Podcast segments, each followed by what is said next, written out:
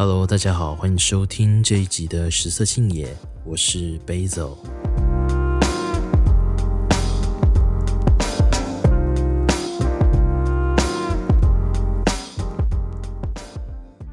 Hello，大家，我记得我上一集的时候有讲说之后应该会录个宝可梦特辑嘛。那 如果你看得懂这集的标题的话，没有错，今天要来聊一下宝可梦的东西啊。我觉得这个节目好像有点走偏了。不过，嗯，我觉得我前一阵子真的是，应该说过去这一年吧，我都比较疲乏一点，就是对于做创作，然后去输出自己身上有的能量这件事情，就是发现能量消耗真的是蛮快的。前阵子刚好看到叶秉辰他在那个 Facebook 上有发篇文在讲这件事，那时候看完就觉得蛮有感的。就是因为我的节目是做这个性还有性别相关的嘛，然后呢，我平常在学校的时候，不管是写新闻或者写报告题材，其实常常也是也都是从这个面向去出发的。所以虽然说我去年几乎没有更新节目，但是实际上我写了一大堆跟这个性还有性别有关的东西。然后因为这些东西都变成，比方说新闻或是那个报告交出去嘛，然后等到我真的要录节目的时候，我就突然觉得啊。好像没有什么太多东西可以讲的感觉，但我也不打算要把节目停掉或是干嘛的，就反正之后我还是会就是尽力的录节目这样子。回归正题啊，今天来聊是宝可梦。好，其实会会聊宝可梦的最大原因，其实只是因为这个接下来的几个月应该是宝可梦迷都还算期待的一段时间的。主要一个原因是因为真传重置会在十一月发售嘛。然后，那个宝可梦传说阿尔宙斯也会在明年的一月，应该是一月吧，我没记错，反正就是明年年初的时候，就大家就可以玩到。那真传重置，老实说，一开始出来的时候，好像连不是有玩宝可梦游戏的人，可能都有有所耳闻，就是一开始真传重置的画面出来的时候，吓傻大家，因为那个画面长得非常的丑啊，丑到颜上，应该是这种感觉。不过，呃，大概两个礼拜前吧，任天堂官方他们释出了正式的游戏画面，大家看就觉得，嗯，好像还还可以接受，就是那个批评的声量少了很多。而且，像那个，因为宝可梦到目前最新的是剑盾嘛，然后剑盾发售之前风波也是一大堆，然后很多人说啊，不买啊，不买啊，怎么做成这个样子？结果剑盾到最后还是变成了就是宝可梦史上卖最好的一款游戏。不得不说啊，宝可梦剑盾虽然说它的剧情做得很不怎么样，就它它的剧情有点迷，可是宝可梦其实大部分的世代，大家如果回去玩以前的，其实剧情好像也都不是很重要。但老实说，那个剧情确实可以更好。不过在人设上面，我觉得就蛮用心的，应该是历代最用心，就连主角群以外的人都蛮有表现机会的。因为以往游戏里的道馆馆主。呃，他们都没有其他太深刻的描绘，基本上就是你打完那个道馆馆主，接下来你就不会再遇到他了。可是，在剑盾里面，实际上你会跟呃这些馆主遇到很多次，甚至有时候会需要并肩作战什么什么的。然后加上这一代设计的很多角色都蛮讨喜的，就是有很高人气啊，像这一代的冠军丹帝。呃，他就是塑造很成功，因为以前玩游戏啊，基本上玩家需要去解决很多复杂的事情，然后就连什么呃拯救世界危机啊，然后去抓神兽啊，这些也是就是主角自己一个人去做成的。可是，在剑盾里面，这个丹帝他该怎么说呢？不愧是冠军嘛。非常负责任的大哥啊，就是在世界出现动荡的时候，他都会跟主角说啊，你们就是专心去就是打道馆去冒险，我很期待你们之后的成长。这个拯救世界是大人的事情，就交给我们这些大人来处理就好。真的是历代最好的大哥，就最也是最棒的冠军。那前一阵子嘛，因为这个真传重置快要发售了，我就想说，呃，那我就回去重玩一下。好像也不能说重玩，因为严格说起来，我没有玩过 3DS 上的宝可梦游戏。但反正我就前一阵子把那个 XY，然后红蓝宝石的重置版跟太阳、月亮，嗯、呃，然后 我觉得一定有人觉得很奇怪，就是嗯，既然是真传重置要出，不是应该回去玩真传版吗？那我个人的理由是因为真传版实在是太久以前的那个世代的，就是那个世代游戏，我其实已经有点不知道怎么玩了，太难。尤其是那个秘传招式，我我现在还是不不清楚，就是其实其实玩家也都还不清楚，就是真传重置到底会怎么处理这件事情，因为呃，宝可梦的游戏以前有个东西叫做秘传招式。然后秘传招式的主要用途就是它会在你呃冒险的路途上，呃，可以帮你清除一些障碍物，或是跨越一些物理的天然屏障。比方说，像是第一招是聚合斩超费，但是它的用途呢，就是可以让你砍掉一些路上长出来的一些树啊，然后碎岩树就是可以打碎岩石，怪力可以推动石头。然后冲浪，冲浪应该是这个秘传招式里面数一数二好用的。它就是可以让呃玩家骑在宝可梦身上，然后渡海这样子，就跟现实意义上的冲浪一样。那其实因为我有我有重玩 X Y，然后其实已经可以发现 X Y 的时候需要学习的秘传招式已经变得很少了。可是像比较早的那些时代，就像我。呃，最开始玩的宝石世代跟后面出的珍珠钻石，他们的秘传招就是在游戏里需要用到的秘传招式都高达八九招。要知道，就是虽然说我们平常看动画，宝可梦的招式好像是只要训练家喊喊一下，那个宝可梦就会用，可是实际上在游戏里面，一只宝可梦最多只能配四招，等于说在有秘传招式的环境下。六只宝可梦里面就有大概两只需要去完全，就假设你你把这个秘传招式完全投注在一只宝可梦身上，那一次最多就是带六只宝可梦在身上嘛，就有差不多两只需要学秘传招，所以这个游戏玩起来，我觉得对现在的玩家的体验应该不会太好。而且我我觉得这算是剑盾的一个很很明显有改善的优点，就是剑盾它整体玩下来非常顺，没有什么拖沓的感觉。可是我回去玩以前的版本啊，就会觉得很冗长，尤其是像以前在最后要打冠军的时候，前面都要经过一段冠军之路，然后那个冠军之路通常都是一个很长的山洞，要走很久，路上还会有一堆宝可梦训练家说要跟你对战，哦，麻烦死了。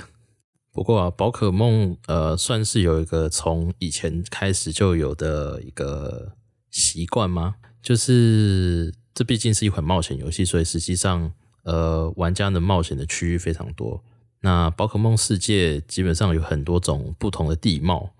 像比方说就是会有沙漠啊、雪原啊，然后一般的草原啊，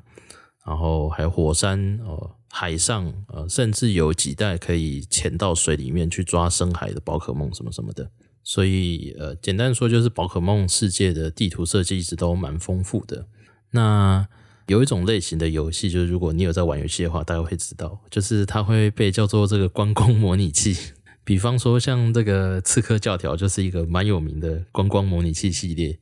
一个很大的原因是因为刺客教条的团队啊，他们在做历史考察跟这些地理的研究的时候都很认真，但是呢，游戏的平衡性应该说常常做的有点微妙，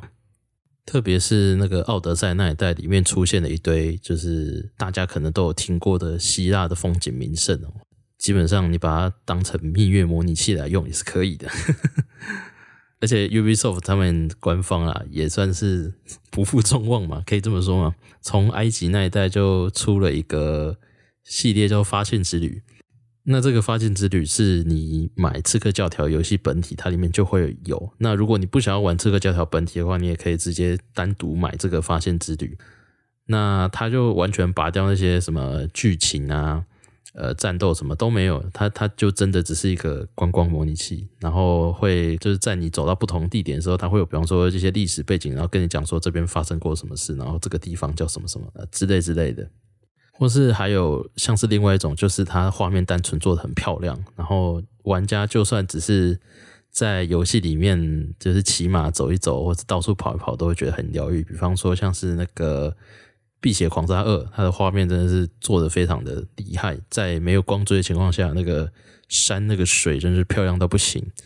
然后还有像是《萨达传说：旷野之息》，也是差不多的道理。很多人可能也没有在跑主线，光是在里面骑马散散步就很满足。那有趣的是呢，宝可梦其实也算是一个观光模拟器，而且它实际上每一代的地图它都有对照呃现实世界的一部分。像是第一世代的关都地区，就是红绿皮卡丘黄版那个版本啊，它对应的就是现实日本的关东。然后第二代的成都地区，它对应的就是呃日本的关西。然后第三世代的宝石，就是就是我我开始玩宝可梦的那个世代，这个世代的丰原地区，它对应的就是日本的九州冲绳这一带。那也因为它是参照九州冲绳嘛，所以它的地图面积其实有很大一部分是海，这也导致宝石是在那时候在发售的时候有一个很常见的批评是那个在海上的地图面积实在是太多了。那接下来的真传的神奥地区呢，它是对应到北海道。那到了第五世代的黑白版，就是日本已经差不多用完了嘛，所以从第五世代开始，他们就开始参照国外去设计。第五世代的黑白的合众地区，它就是对应到美国纽约还有曼哈顿，所以呃，黑白应该也是宝可梦的玩家第一次有办法在游戏里面闯荡这个大都市，因为以往在参照日本设计的这些区域啊，都比较像乡下一点，然后合众地区应该是真的第一次有出现，呃，像是纽约或者曼哈顿那样的大城市可以探索的宝可梦游戏。那再来的卡洛斯地区呢，它是参考法国设计的，也因此卡洛斯地区的中心密亚雷斯，它中间有一座呃类似埃菲尔铁塔的建筑，而且游戏里面也可以看到很多呃法国时尚元素掺杂在里面呢。然后到了第七世代的阿罗拉地区，就是这个呃发售前大家骂了个半死，但是真的玩到之后大家非常喜欢的阿罗拉地区，也就是太阳月亮。哦，它是参照夏威夷去设计的。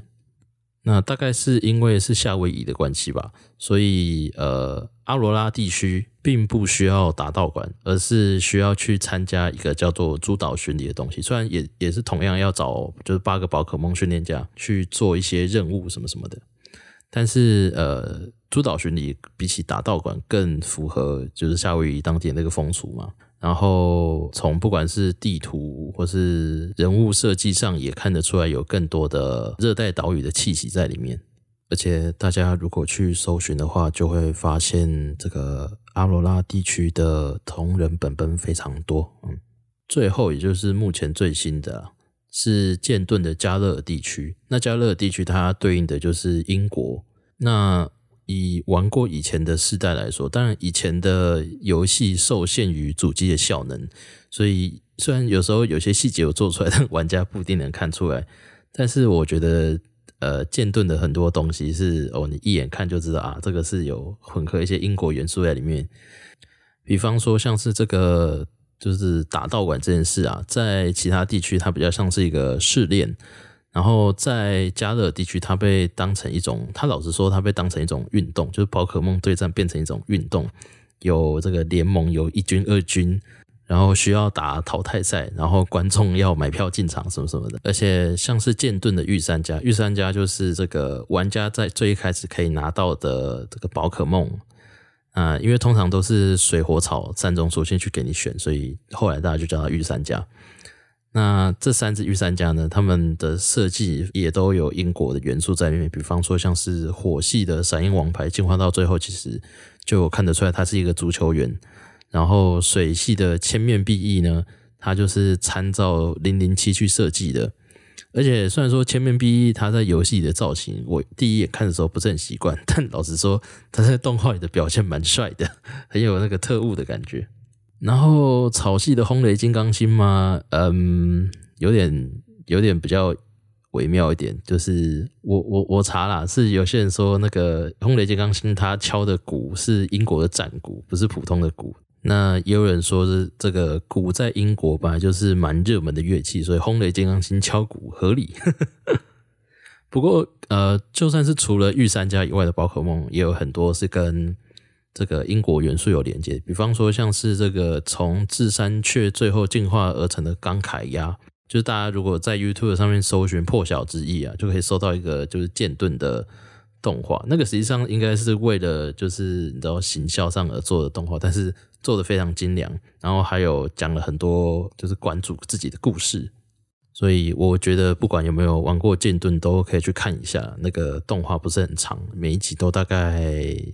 诶五分钟吗？我有点我有点忘记了，反正就是十分钟以内的事情。那这个系列它之所以叫破晓之翼啊，实际上就是因为这个动画。它从头到尾都可以看到钢凯鸭的身影。那钢凯鸭它对应的其实就是这个乌鸦嘛，乌鸦算是这个呃英国的守护神啦。因为就是伦敦塔有个传统，就是上面一定要有六只乌鸦。然后如果有乌鸦离开的话，就是传说就是呃这个英国国运就会衰亡。所以就是在伦敦塔其实有一个职业是你要专门负责雇乌鸦的。我在网络上查了一下，还蛮有趣的。然后还有像是在游戏的很初期，大家就会看到的，在索尼亚博士旁边的来电王，基本上就看得出来是柯基嘛。虽然说进化之后就会变成猎犬的，不知道为什么。不过呃，来电王进化成主电犬之后，在那个图鉴上就可以看到，呃，主电犬在这个加勒地区是狐大道的克星。那狐大道基本上就是长得像狐狸的宝可梦啊。也算是对应到呃以前英国会有的猎狐的活动。那反正从呃游戏里的很多细节都可以看得出来，宝可梦官方他们有试着呃要把更多的现实相关的元素变成一个彩蛋放进游戏里面。而且我刚刚前面有讲，就是在加勒地区宝可梦对战变成一种运动赛事嘛。那这一代的冠军丹帝呢，它的造型是就是他会穿着一个很厚重的披风。然后在游戏里，我记得有个对话是，就是呃，很多人都对丹帝穿着那个披风印象很深刻，而且那个披风一般人根本穿不住，因为实在是太重了。然后我我一开始也想说，就算是冠军这样穿这样子也太奇花了吧？到底为什么要穿一个这么大又这么厚重的披风？然后 我后来才发现，那个披风上面印满了赞助商的商标。然后包含像是呃，如果玩家有买 DLC，然后破到最后的话，你也会拿到一个套装，上面也是印满这个赞助商的商标的。那总而言之呢，就是呃，我觉得剑盾其实算是一款不错玩的游戏啊，而且新出的这个真传重置跟宝可梦传说阿尔宙斯，它并不会列入就是级别对战。所以剑盾的游戏寿命应该还是呃会走好一阵子，而且剑盾也很适合以前没有玩过宝可梦游戏的玩家入坑，因为我觉得宝可梦官方他们是有一直在试着去无存菁啊，就是让这个宝可梦游戏的味道不要跑掉，呃，可是又对新玩家可以更友善这样子。那我觉得剑盾算是蛮成功的改动，就是它整体玩下来确实是顺的。那反正就是，如果你有 Switch，然后你还没玩过剑盾，那你对宝可梦又有兴趣的话，好不好？推荐从剑盾可以开始入坑。不过这集呢，任天堂也没有付我钱，所以大家要不要玩随便啦，哈哈哈哈。好了，那因为我现在算是已经全破整个游戏了嘛，所以接下来就是呃，很多人就会开始做一件事情，叫做孵蛋。那孵蛋这件事情呢，如果不是游戏玩家的话，就是如果你只有看宝可梦动画的话，可能不太会知道是怎么一回事。因为在动画里面，基本上小智他们一行人都是在某个地方捡到蛋，或是别人送他们一颗蛋，然后他们就把它孵化，就这样子而已。可是实际上在游戏里面，如果你要得到一只真的真的很强的宝可梦的话，你必须要透过孵蛋这个流程。而且呃，有些招式也是只能透过呃孵蛋，然后来让宝可梦学会的。然后这时候就会涉及到一件事情，就是蛋群，就是在宝可梦的世界里，要是同蛋群的宝可梦，他们才可以就是生蛋这样子。那基本上啊，在游戏里面最简单的孵蛋的方法，就是把同一种宝可梦，然后一公一母放到这个饲育屋里面。饲育屋就是一个在游戏里面可以呃寄放宝可梦，然后让宝可梦就是呃随着时间就是慢慢吸经验的一个地方。不过，呃，一般来说，就是你直接把宝可梦实际带在身上培育会更快啊。所以，饲育屋它最主要的功能，实际上就是拿来生蛋而已。那我觉得剑盾还蛮不错，一点是它有跟你说这个孵，它有稍微跟你提示一下孵蛋这件事是怎么进行的。虽然说没有讲得很清楚，但是它有说就是同种类，一公一母放在饲育屋有机会生蛋。然后就算不是同一种类，但是呃类别相近也有可能生蛋哦。像是这个沙奈朵跟臭臭泥，它们实际上是同一个蛋群，所以它们可以生得出蛋。嗯，这个宝可梦世界真神奇。不过在游戏里面，我们不太会这样操作。实际上在游戏里呢，我们会先想办法弄出一只体质很优秀的百变怪。那百变怪因为不能透过孵蛋获得，所以有很多人都会在游戏的后期一直想办法刷到体质好的百变怪，但那是个大工程。不过我凑巧的过了那一关。那百变怪呢，实际上在战斗上并不是很强。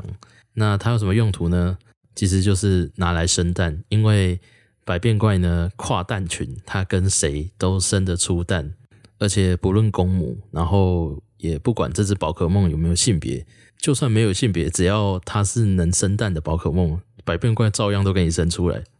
真的是一只海纳百川的宝可梦呢。而且我后来想想，其实也蛮合理的，因为。百变怪它的特性就是变身嘛，它唯一的技能也就是变身，所以基本上它只要它有个参考值，它可以变成每只宝可梦的梦中情人，呢，太赞了吧！尤其是假设你是一个性格非常自恋的人或宝可梦的话，看百变怪真的是你的天菜